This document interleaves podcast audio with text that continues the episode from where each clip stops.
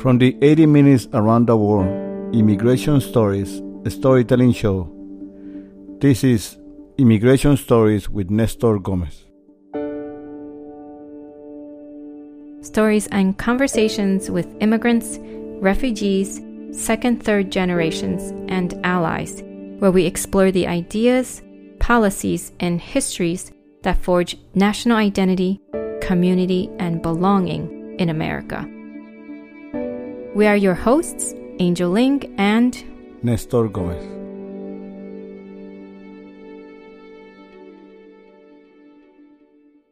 Over the past two and a half years, hostility targeting immigrants and refugees have increased in the US, much of which, as we know, stems from the negative rhetoric and policies from the current political administration. By hostility, I'm of course talking about families being separated at the US Mexico border, children and adults held in detention centers indefinitely, immigration and customs enforcement or ICE raids across US cities, and hate crimes against immigrant communities living in the US.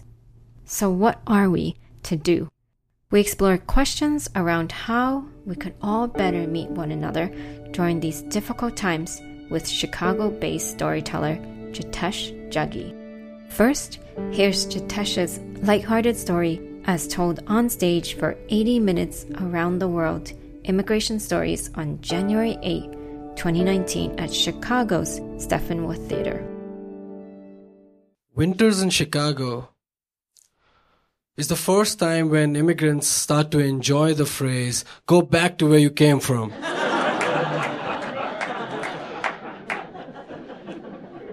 Because we're trying to.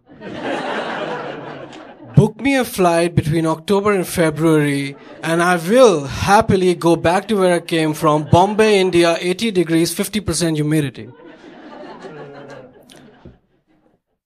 See, I came in Chicago last year during the spring, and like, like during the earlier stages of a new relationship, it treated me well.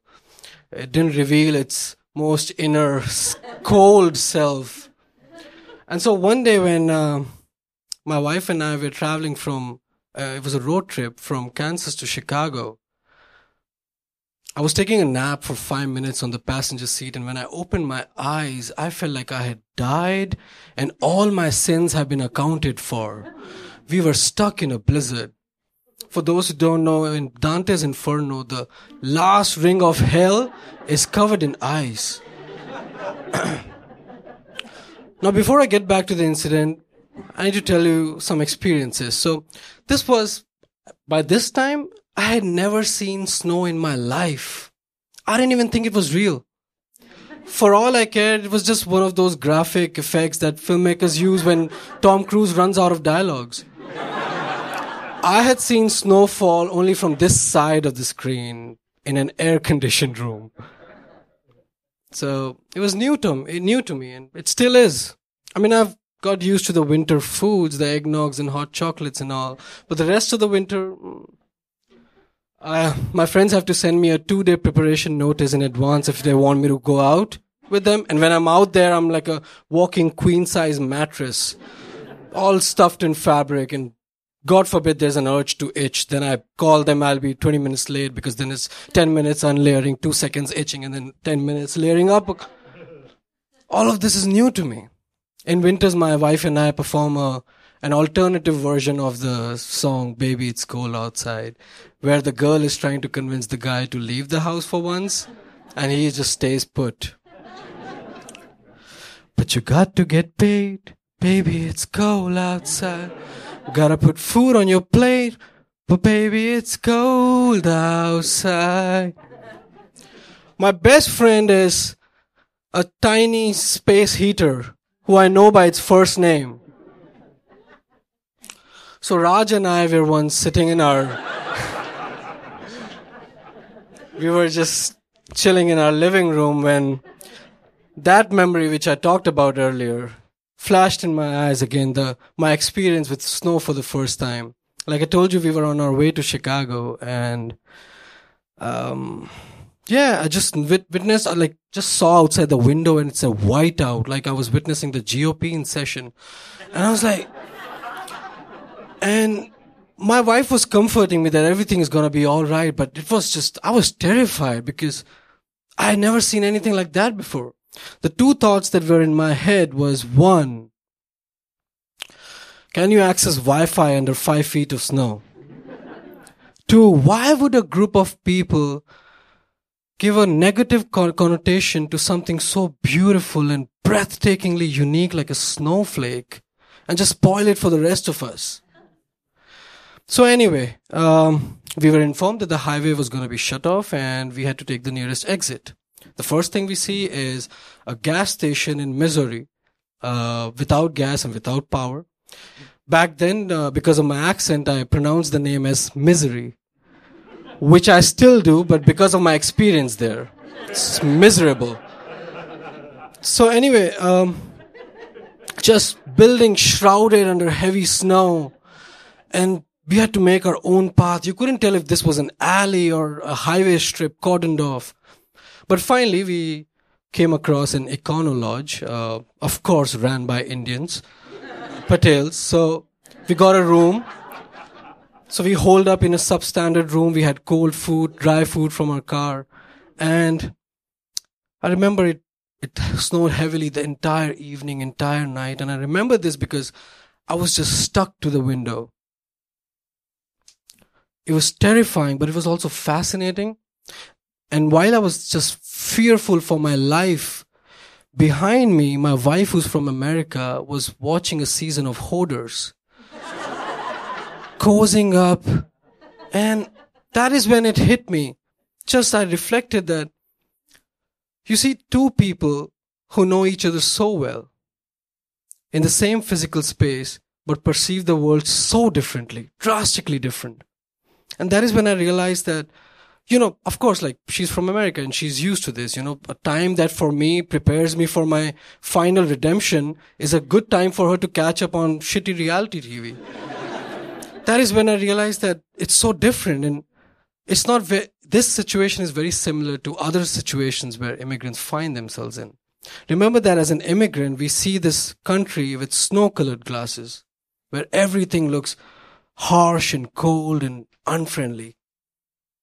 And this is what I was realizing. So even with your friends who are immigrants or partners or neighbors, know that it, they might not admit this, but they might be probably having it more difficult than they let on. And also one of the things that because of this experience, of course, my wife was comforting me. And that's when I realized when well meaning friends ask me what they could do to make this a more welcoming space, a more welcoming country. I said that you don't always have to be placard and protest ready. I mean, it's cool if you do that, but sometimes all that we need is just a little checking in. You know, how are you doing? Are you warm enough? yeah, seriously, simple things like that because even everyday situations come attached with a threat. A police car goes by, you pay no mind, but an immigrant tightens his body up. You go to a restaurant, the menu arrives, you order. An immigrant Googles frantically, what the hell is a tater tot? so sometimes all you need to do is little actions. Just check in with us if you're doing fine. If you're doing all right, if everything is okay, don't worry. Tater tots are just fried potatoes and they're delicious. and if, especially if the immigrant is like me from a warmer climate, a hot cup of coffee during winters is all the sacrifice that is needed from you. We promise to repay it during summer by not making you too jealous by a natural tan and by offering you an ice drink, maybe. Cheers to that. Thank you.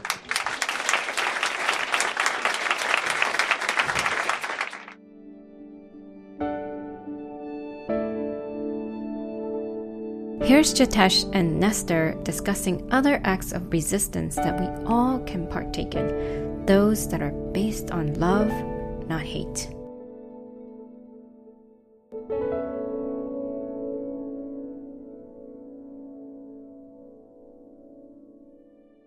one single story doesn't matter it's the composite of yeah. it's the collection of stories that matter because it like creates a narrative for the audience so i knew that a lot of people will their stories will be for for for for good reasons will be political, will be highly charged, will be talking about either addressing racism or addressing uh, political conflict between countries and things like that about uh, America's hegemony or things like that. It'll be serious in tone, uh, and it should be because these things need to be talked about. In and of course, I have such stories as well. I have uh, such incidences to talk about, but I specifically uh, chose weather as my topic because, as silly as it sounds, I'm kind of tired of people seeing immigrants as walking, talking political toys. It's literally like, oh, here's this person, and this is what they're going to talk about. It is important to talk about that, but then again, on the other hand, I don't want immigrants to be reduced to this. Like, mm. it literally, this is another way of dehumanizing a person. Uh, to see them, and, and of course, that's what they see a black person, of, and, and if they are on the mic, of course, they're going to talk about racism. These things are important, but also, you see that the the gaze of the regular populace here it shouldn't be of, of people who are born in america and, and know this country and live with it and this is their normal they shouldn't see an immigrant and just think that oh that's what his life is. No our life is so much more. Our life is we eat food we feel the weather we we wear clothes we do these other things we go out with our families. I want to take one aspect of that regular thing that they also uh, go through. They, everybody in chicago has to go through these winters.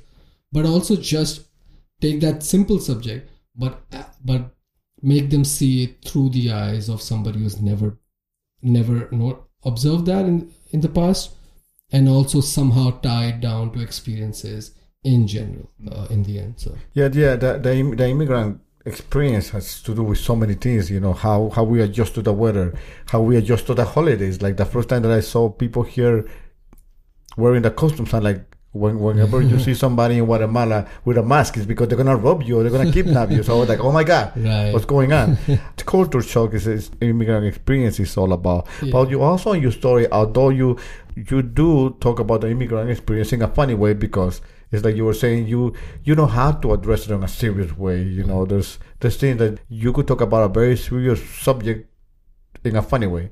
You actually talk about stereotypes could you talk about how you being an Indian, you went to a store and of, a hotel, right. and of course it was run by Indians, and that's right. your own word, right. and that's a stereotype that people have here. Right, right. So uh, there's also like the story I should have continued because I I went there and I was telling my wife, of course, you know the chances of uh, Indians me- reuniting in misery are high, so of course we are here.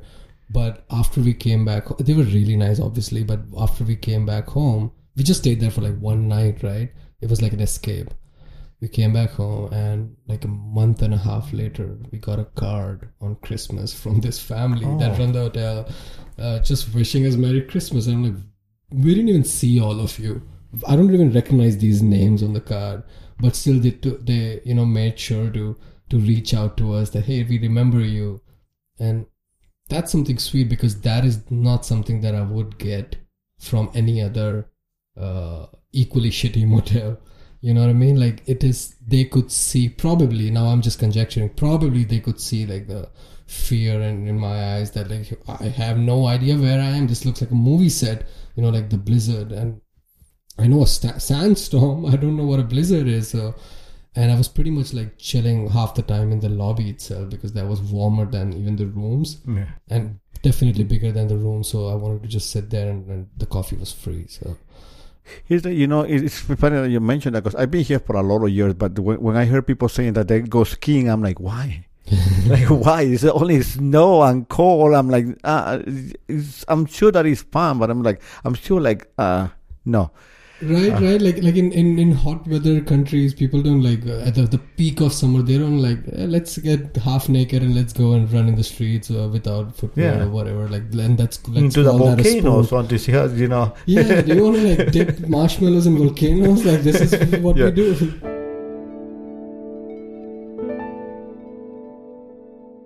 And you and you also talk about uh, in your story because although you could speak English, you still you still have an accent, or, or you are aware that, that you have some sort of an accent, and uh, and you make fun of that.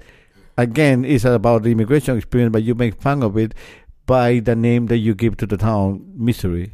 Right, right. So this happens every single day. Any ev- every new day, every new day, I learn a new, not words anymore as such, but like new nouns that I didn't know about, just names of brands or whatever, and I always mispronounce them. You know, I always make something else of it. it and this is not even France. This is like what it is, the way it is written. That's how it's pronounced. So um, that's like a continuing education for me. But I don't see that as a as you know like as a way to hold myself back or whatever. It's just funny in my experience, and also I think it depends who it is happening with. This is usually happens me with close fam- family members, mainly my wife. She will uh, say like, "Oh, I'm I'm at this place," and I'm like, "What is that?" And I will, if she texts me the name of the place, I will read it out loud, and she'll laugh. So uh, I think it, it it it matters who it is happening with. So I'm comfortable enough to Yeah. make mistakes.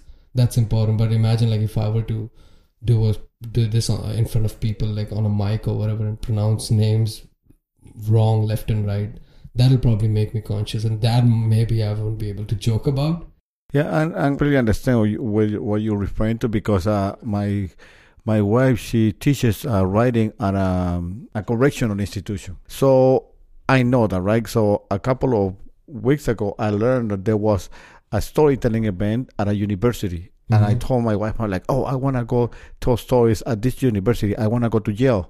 Uh, And she's like, "You want to go to the correctional institution?" And I'm like, "No, I want to go to jail." And she's like, "You want to go to? It's not." It's, uh, she's like, "It's not called jail. It's called correctional institution." I'm like, "No, I'm talking about jail." And she's like, "The penitentiary? No, jail. The prison?" I'm like, "Like no, jail." And I actually had to spell it out for her, like Y A L E. And she's like, "Oh, jail." I still can pronounce the proper. And I'm like, "Whatever. That's what I want to go." And every uh, every yeah. single day yeah, so it's a thing that uh, as an immigrant, you know, like like I, I've been here for thirty years, and I like I think that I could like could speak English in a proper way, but I still have words that like I, I never say Tuesday. I say the day before the day before Friday or the day after Wednesday. You know, it's the words that I don't I like yeah I, I avoid. skirt around them Yeah, I go around them just just to make my life easier. yeah But there's it's things that like it become part of the immigrant experience.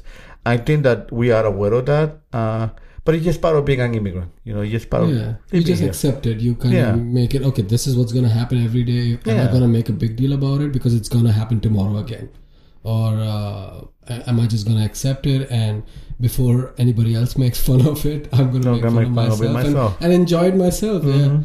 so pretty much And I guess that uh, as long as we are aware of it, and as long as we, I mean, we don't have to be perfect. You know, as as, as long as we try to to get better at it, I think it's like it goes back to what you were saying about trying to make this country a more welcoming society right for everybody. Right, right. In the little actions, uh, especially like not like I also say in the video, like it's fine if everybody's pro- protesting, and that's important. I myself sometimes contribute as much as I can, but but let's not forget, like since we do a big thing, so we can you know like if we once a year we we do like a big march, women's march or whatever march, we can the rest of the year we're like, ah, remember last November I did that. But I think in this small actions every single day to help somebody get through the world, or I mean, I still speak English, but I know so many other immigrants from my community, Indian Indian American community. They have no idea. They they do not open the door when the census people approach them because they're like, oh my god, are they gonna like ask me about my citizenship or and like you don't have to worry, you know. But they, I understand why they worry when the language itself to them is hostile uh, either hostile or just another way to poke fun at fun at them. You know, oh, why don't you pronounce this word for us? And you know, like at, at their expense. So I, I I get it. You know, uh, so I I feel if anything people can take out from this whole story, it's just that these little actions. You know, that people are too we are too proud of people to let anybody else know that we are suffering, but you know it's okay to check in once in a while like hey you know uh, you you must not be used to this hot uh, this cold weather or you might not be able to pronounce or you are in the bus maybe you don't know how to pay for it or you're in the cafe you don't know what cappuccino means Yeah. these things i think help more if done on a daily ba- regular basis because also uh, I'll, I'll address this one thing is that big demonstration, etc., as necessary as they are, you don't know who is doing this for the right reason or, or who is doing this for a pat on their own back because you want to be seen, you want to be talked about, mm. you want to to be, hey, I'm, I was a part of this. You know, it's like yeah. a it becomes a whole social bubble in, in itself. But when you help on a personal one to one basis, there's nobody to pat your back. There's nobody to to see you while you were doing this this thing. So if you if you're gonna avoid that, that pretty much says what your motivation for for helping was. Was it to be hip and cool and hey, I'm this, uh, you know, I'm here for social justice, or are you do you actually give a fuck and are you actually reaching out to people around you and helping them when the census needs to be filled? Helping them when they need to order coffee and they have no, they're frozen in the cafe and no idea who to approach or how to pay for it, things like that. If you reach out to them in their homes or in your home or in the street where you know they are themselves that is the right time when people will who need help will also open up. And that is the time when you reach out to them. Uh, of course it's right uh, to check in with them first if they do need help. But if they do i think that is the right time. Uh, in a march etc that is cool. But uh, that's not where the real victims are. And that's not where the victims are going to say this is what the daily help i need really uh, they're going to open up to you when you reach out to them one-on-one basis because mm-hmm. everybody's demands is so different so needs are so different i mean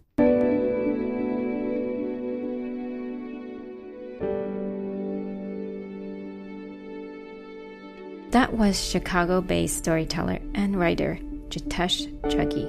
Jitesh is a recent immigrant from India currently living in Chicago. He ended his career in finance one day when he lost all his data that he forgot to save on an Excel spreadsheet and realized that he just didn't care. That tipping point led him to becoming a writer, and he is currently working on a book of essays a two time Moth Story Slam winner, he also coaches individual and corporate clients in telling their professional stories. You can reach Jitesh at the email link in the podcast episode description.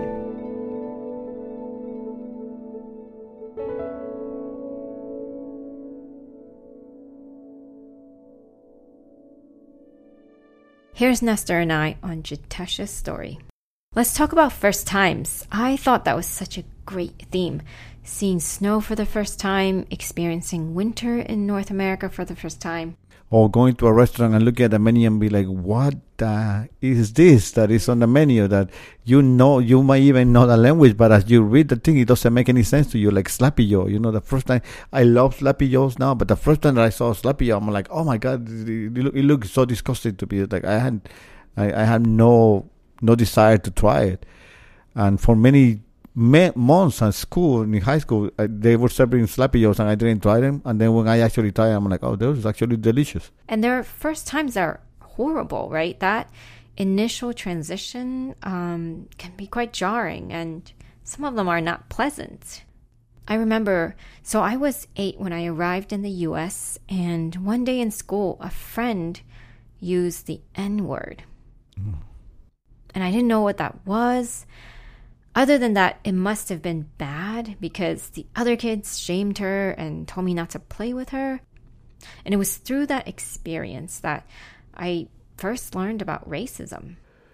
And, and sadly, we know that the N word is only one of the many words that is out there because there's so many words that they use for for other communities, for other people. You know, there's I'm sure there's words that I, I know that I don't want to repeat that are used against the Asian community. There's words that are used against the Latino community. There are there are words now that are being used like, you know, that you you hear the word illegal a lot, and we.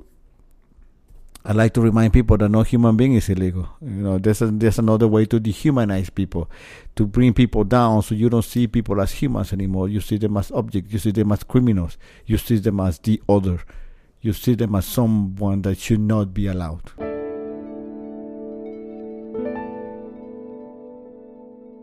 Yeah, and, and, and, I love the way that he look he looks at it through his story because it's such a funny way to look at it. Uh, it's such a way that makes you laugh, but at the same time make you remember. Like I, I remember my very first time that I saw the snow, or the very first time that I was on a room and I noticed, oh, I'm the only person of color here. Um, so yeah, there, there's a there's a lot of things that through the story you reflect upon your own experiences. But because he's saying the story in such a funny way, it makes those experiences, it makes those memories come at you in a lot easier way. It doesn't. It's not as traumatic, you know. You could remember those things, and then you could also realize that you went through all those, but there's also people now that are going through all those, and like you say, we should be more welcoming, and we should try to help other people experiencing those things. Yeah, and Jitesh mentioned that in the interview segment. You know, there's a lot of people who can attend marches and protests, but it's really about how when no one else is looking. It's about how you treat someone, how you show them that they are welcome into your home and into the community. And, and, and it was a, it was a very important message because because we tend to think, oh, I went to the march, so I'm done for a year. Let's wait until the next year. There's another march, uh, and we tend to forget that there's a lot of things that we could do. There's a lot of days, a lot of hours where we could like help other people as well. Somebody take the time to explain you what a word means or how a word is used. Is such a powerful way to welcome somebody. Immigration Stories with Nestor Gomez is a production of 80 Minutes Around the World Immigration Stories. More information on 80 Minutes Around the World Immigration Stories can be found on our website, nestorgomezstoryteller.com, and the show's Facebook page. Please contact us if you have a story you want to share or would like to invite the show to your city or organization near you. Immigration Stories podcast is created, produced, edited by Nestor Gomez and Angel. Thank you for listening. Please remember to like and share.